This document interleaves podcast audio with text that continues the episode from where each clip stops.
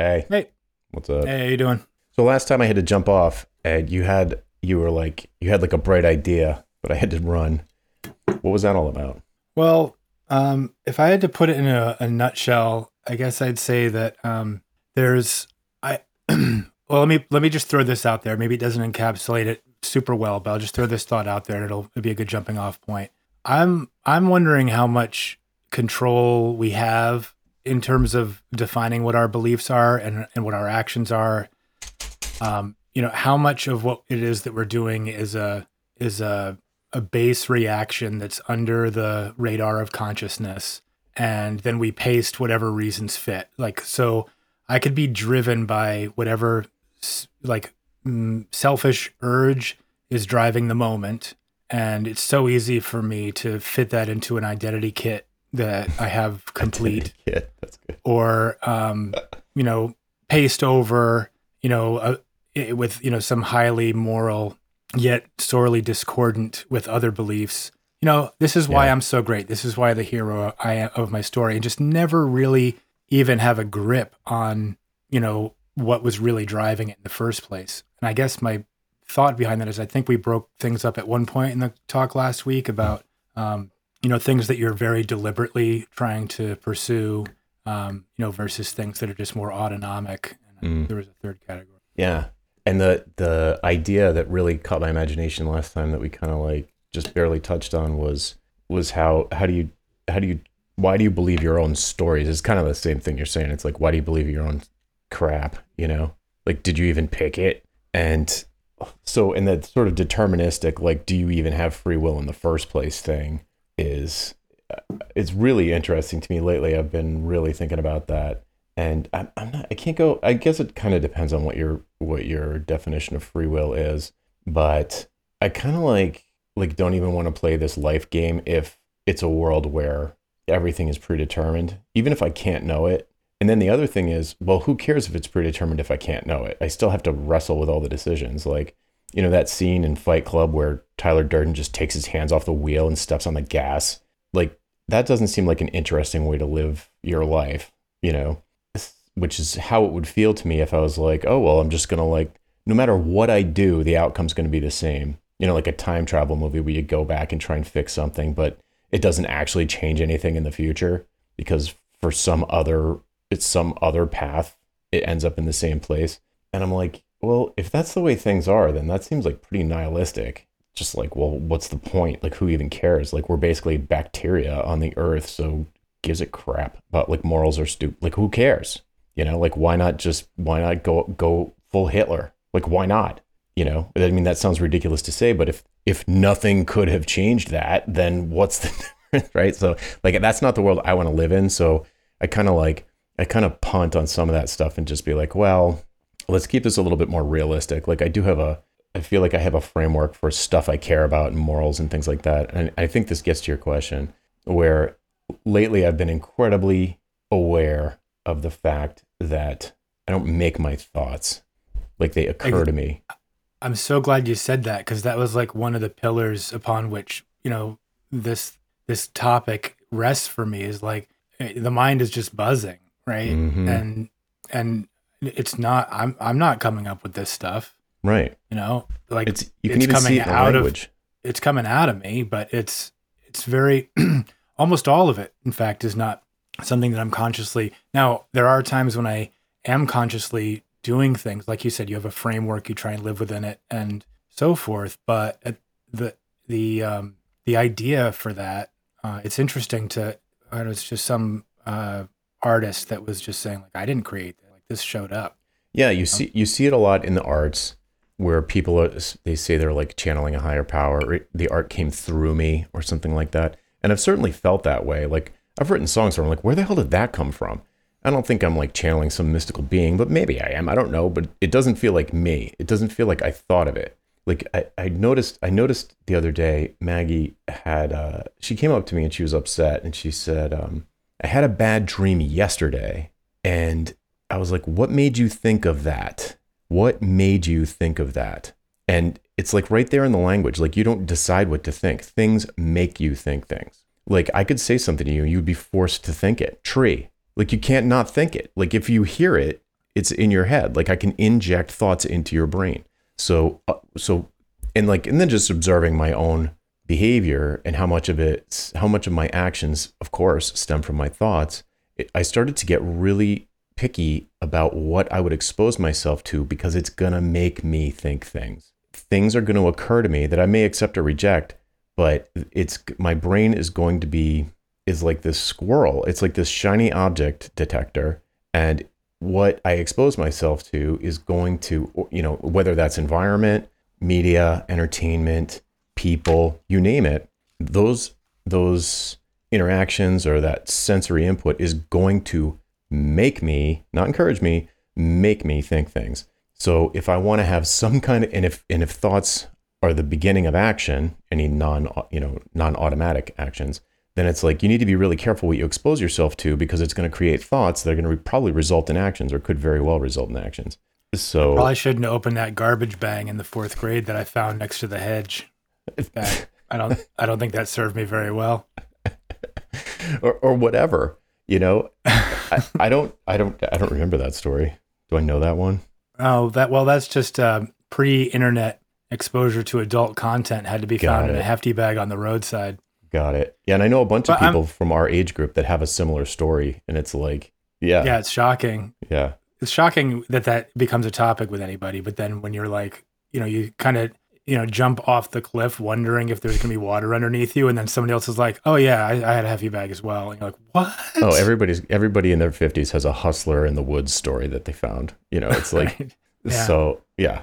Yeah. So but then, like, yeah, go ahead. But the, the environment matters. I, I, I agree. And, um, and I think that plays into uh, like the topic we were having with, with physics. So the, the diametric world in which we live, there's, you know, it's either this or it's that.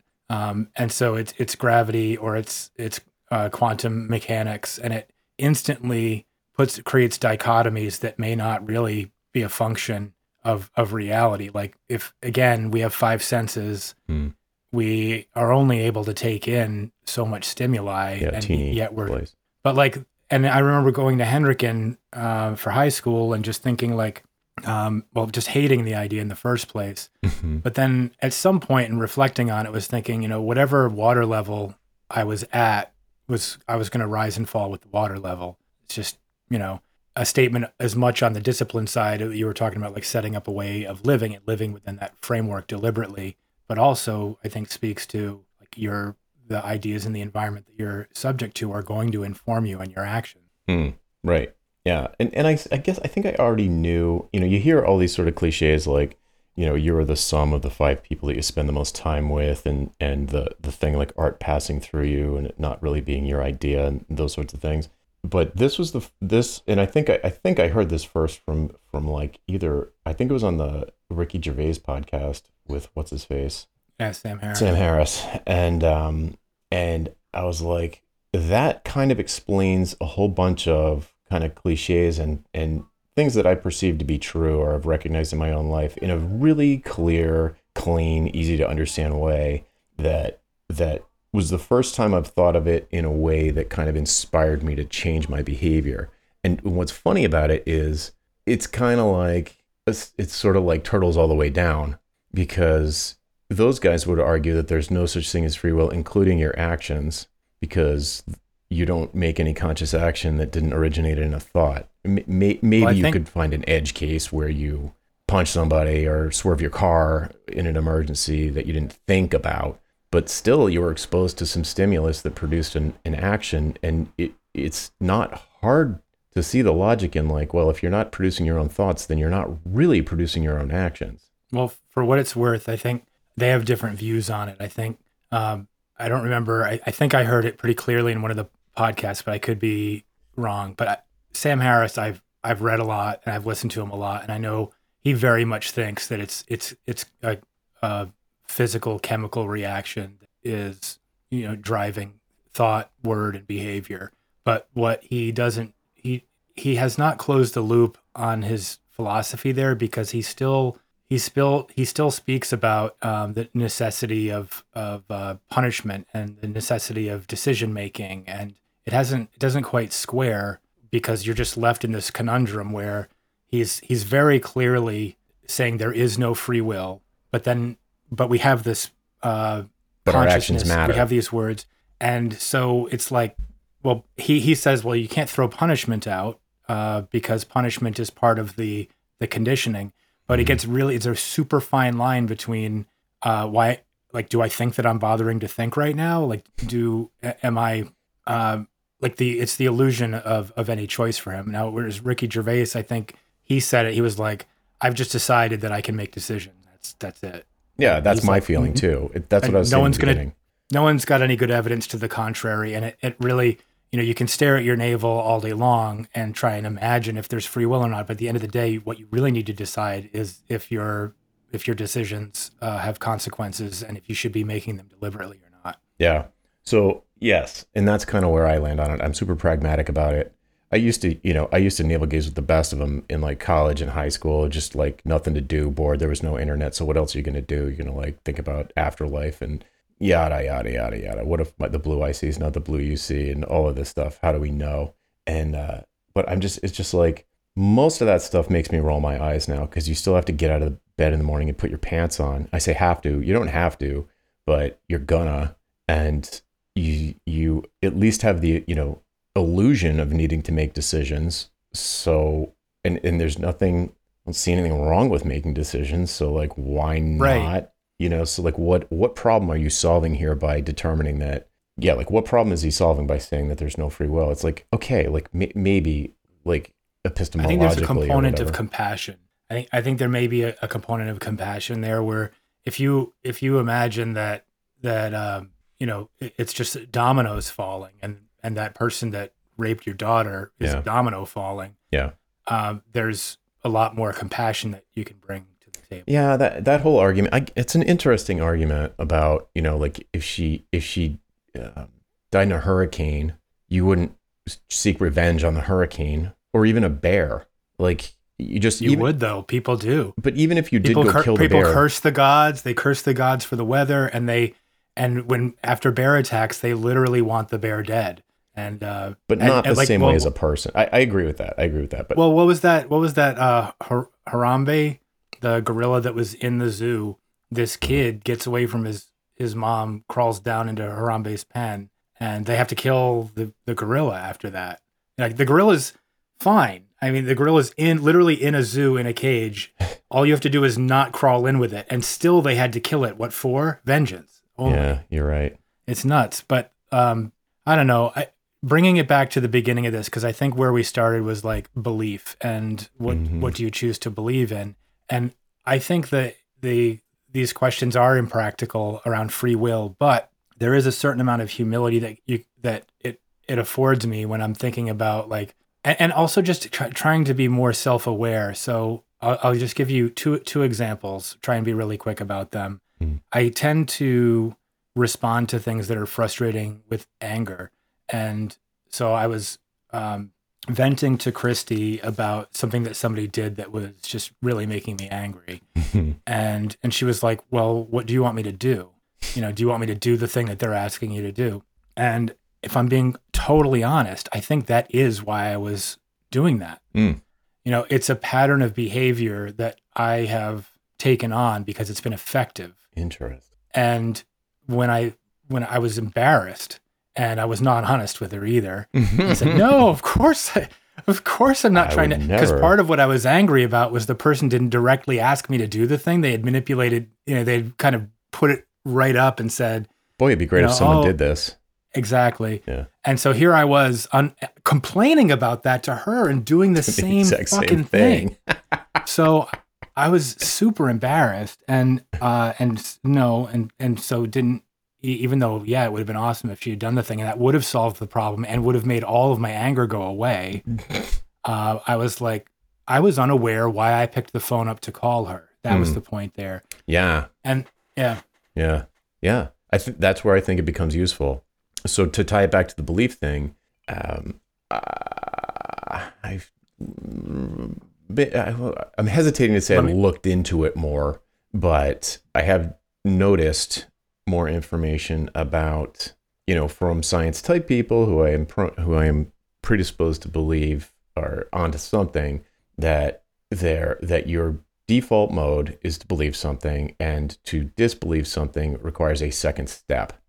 And and even studies show that even when people are de- debunked, so like somebody says, "Oh, um, the you know the the fire in the building happened because there were a bunch of rags stored improperly in a closet." And then later they're like, same same person was like, "Oh, update. It turns out there weren't. We thought there were rags, but it turns out that was a mistake. There weren't any rags."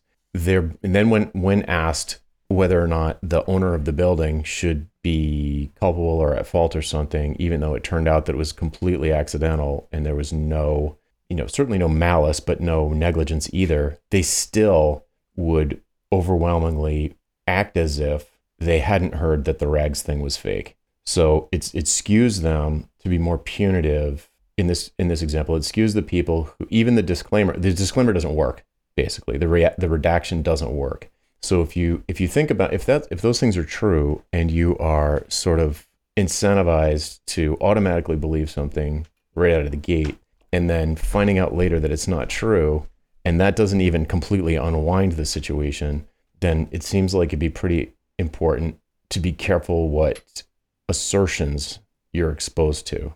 You know what I mean? Because there's like it like once it's in there, it's really hard to get it out. Yeah, that's the. I mean, I think that's the gambit that's been played as media has expanded. As you hear it three times, you're done. Yeah, right. That exactly. Mm-hmm.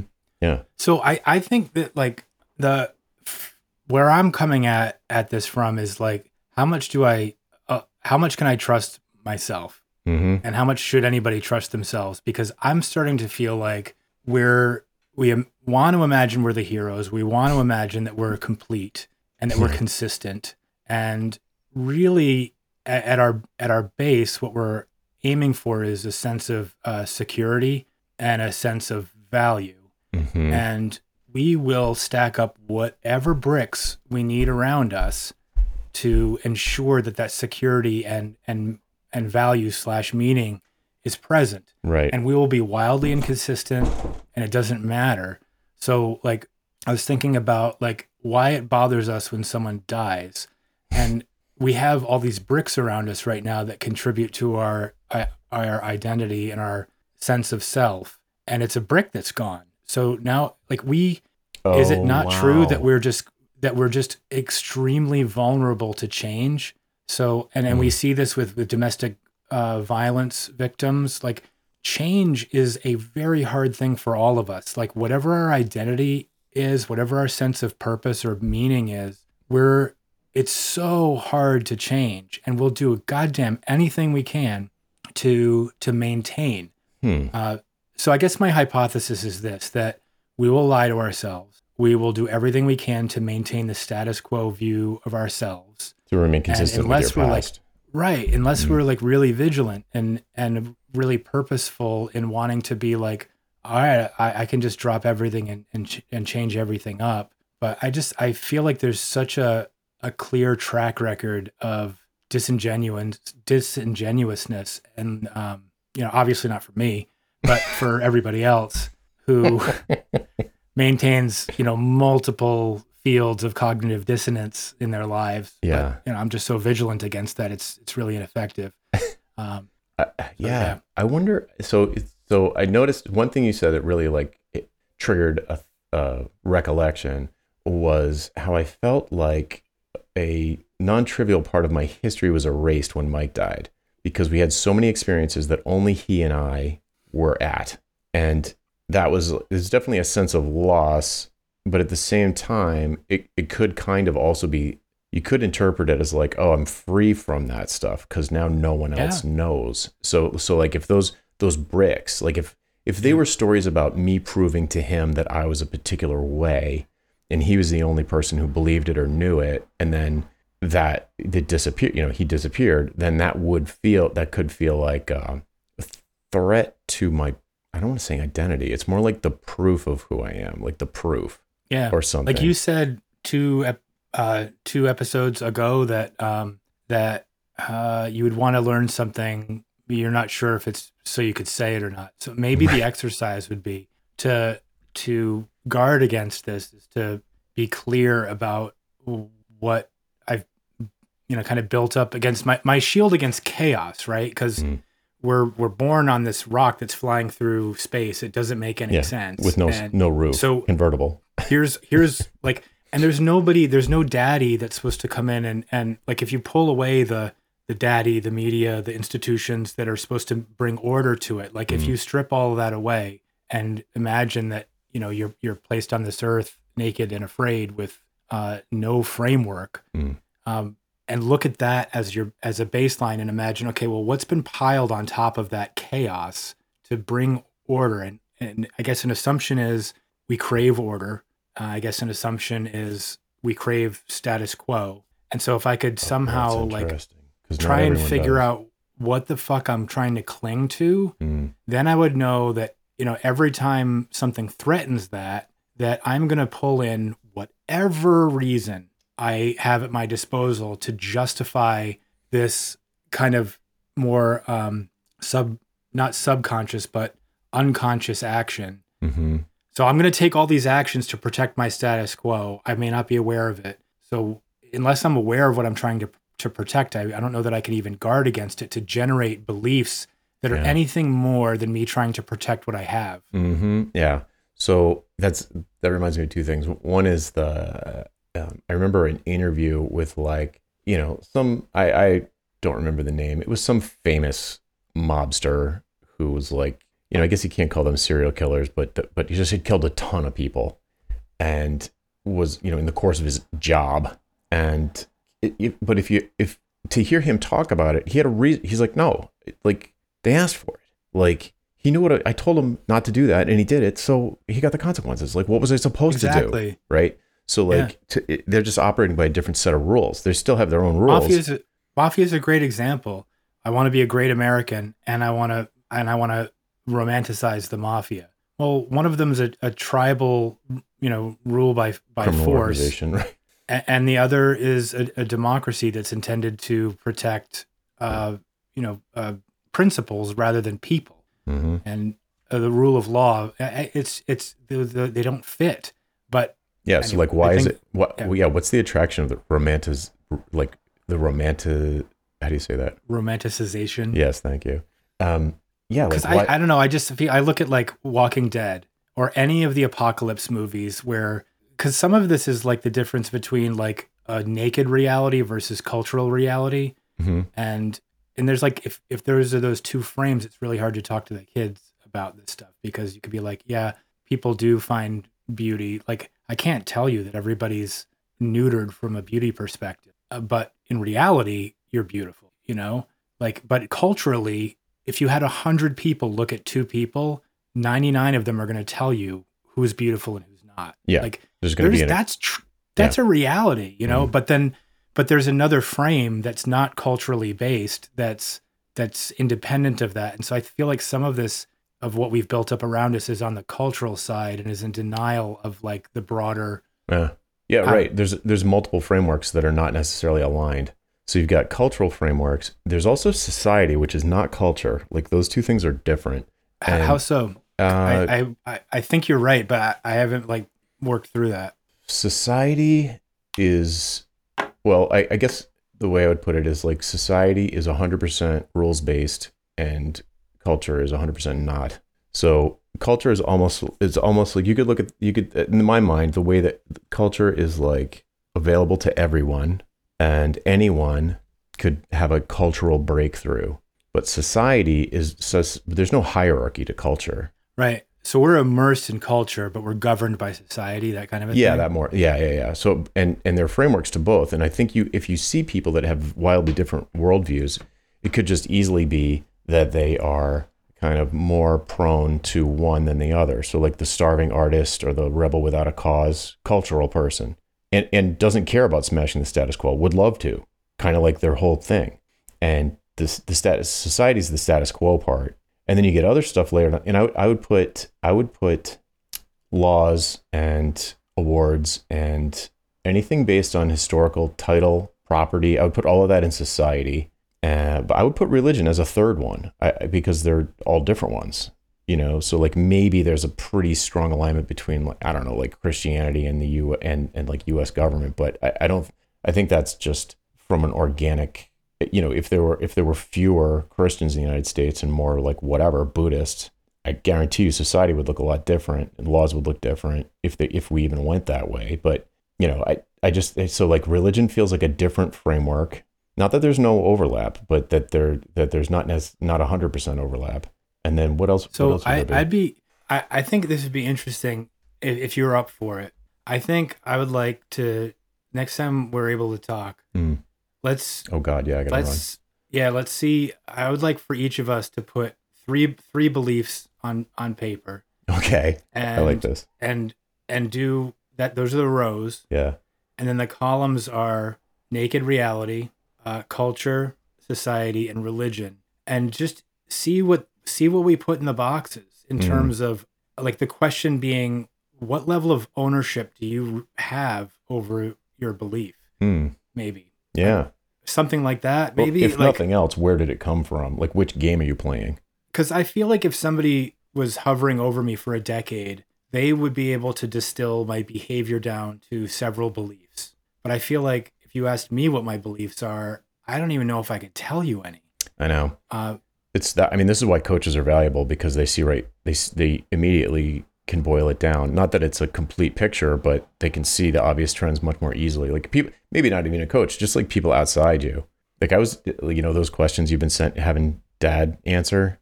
I feel Oh, like yeah, asking yeah. i feel like asking him ones about us like because now that i've got little kids and there are like certain things that i'm just like you know maggie's totally going to be like this and i know that even thinking that is probably could affect the outcome right but oh so god i couldn't we could do a whole discussion on that i mean i've got emma Hmm. with her fill in the blank Yeah. do you want to call it a disability Yeah, you want whatever. to call it special needs hmm um, do you want to put her in a box? Yeah, What's all she the able to labels, all she the unable to do?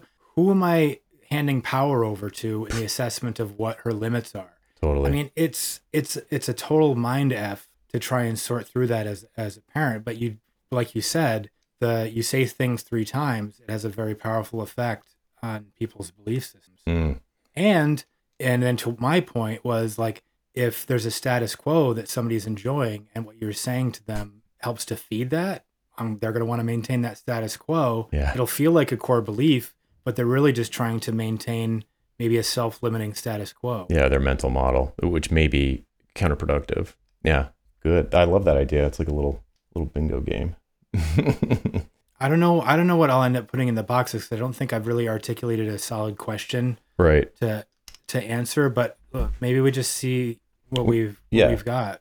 right Because I would just be interested to see what your three beliefs are. yeah like who like how we even categorize like what even lands there Yeah. What beliefs do you have? Right. Or what would you What- even call belief? Right. Yeah. yeah. Because Cool. like like let's get a little bit practical about it. You know, like what are the what are the beliefs that we're interrogating right now mm-hmm. uh, that we're worried might be uh, you know driven by something more convenient than we think or that are based on false information right? You're you've been worried about false information driving a belief and i think i've been worried about um, you know being unaware of the motivation for that belief. Right cool. I love it. Yeah. All right. That'll be fun. All right man. Sounds good. Until next Okay. time. Until next time. Cool. Have a good one. See ya. Later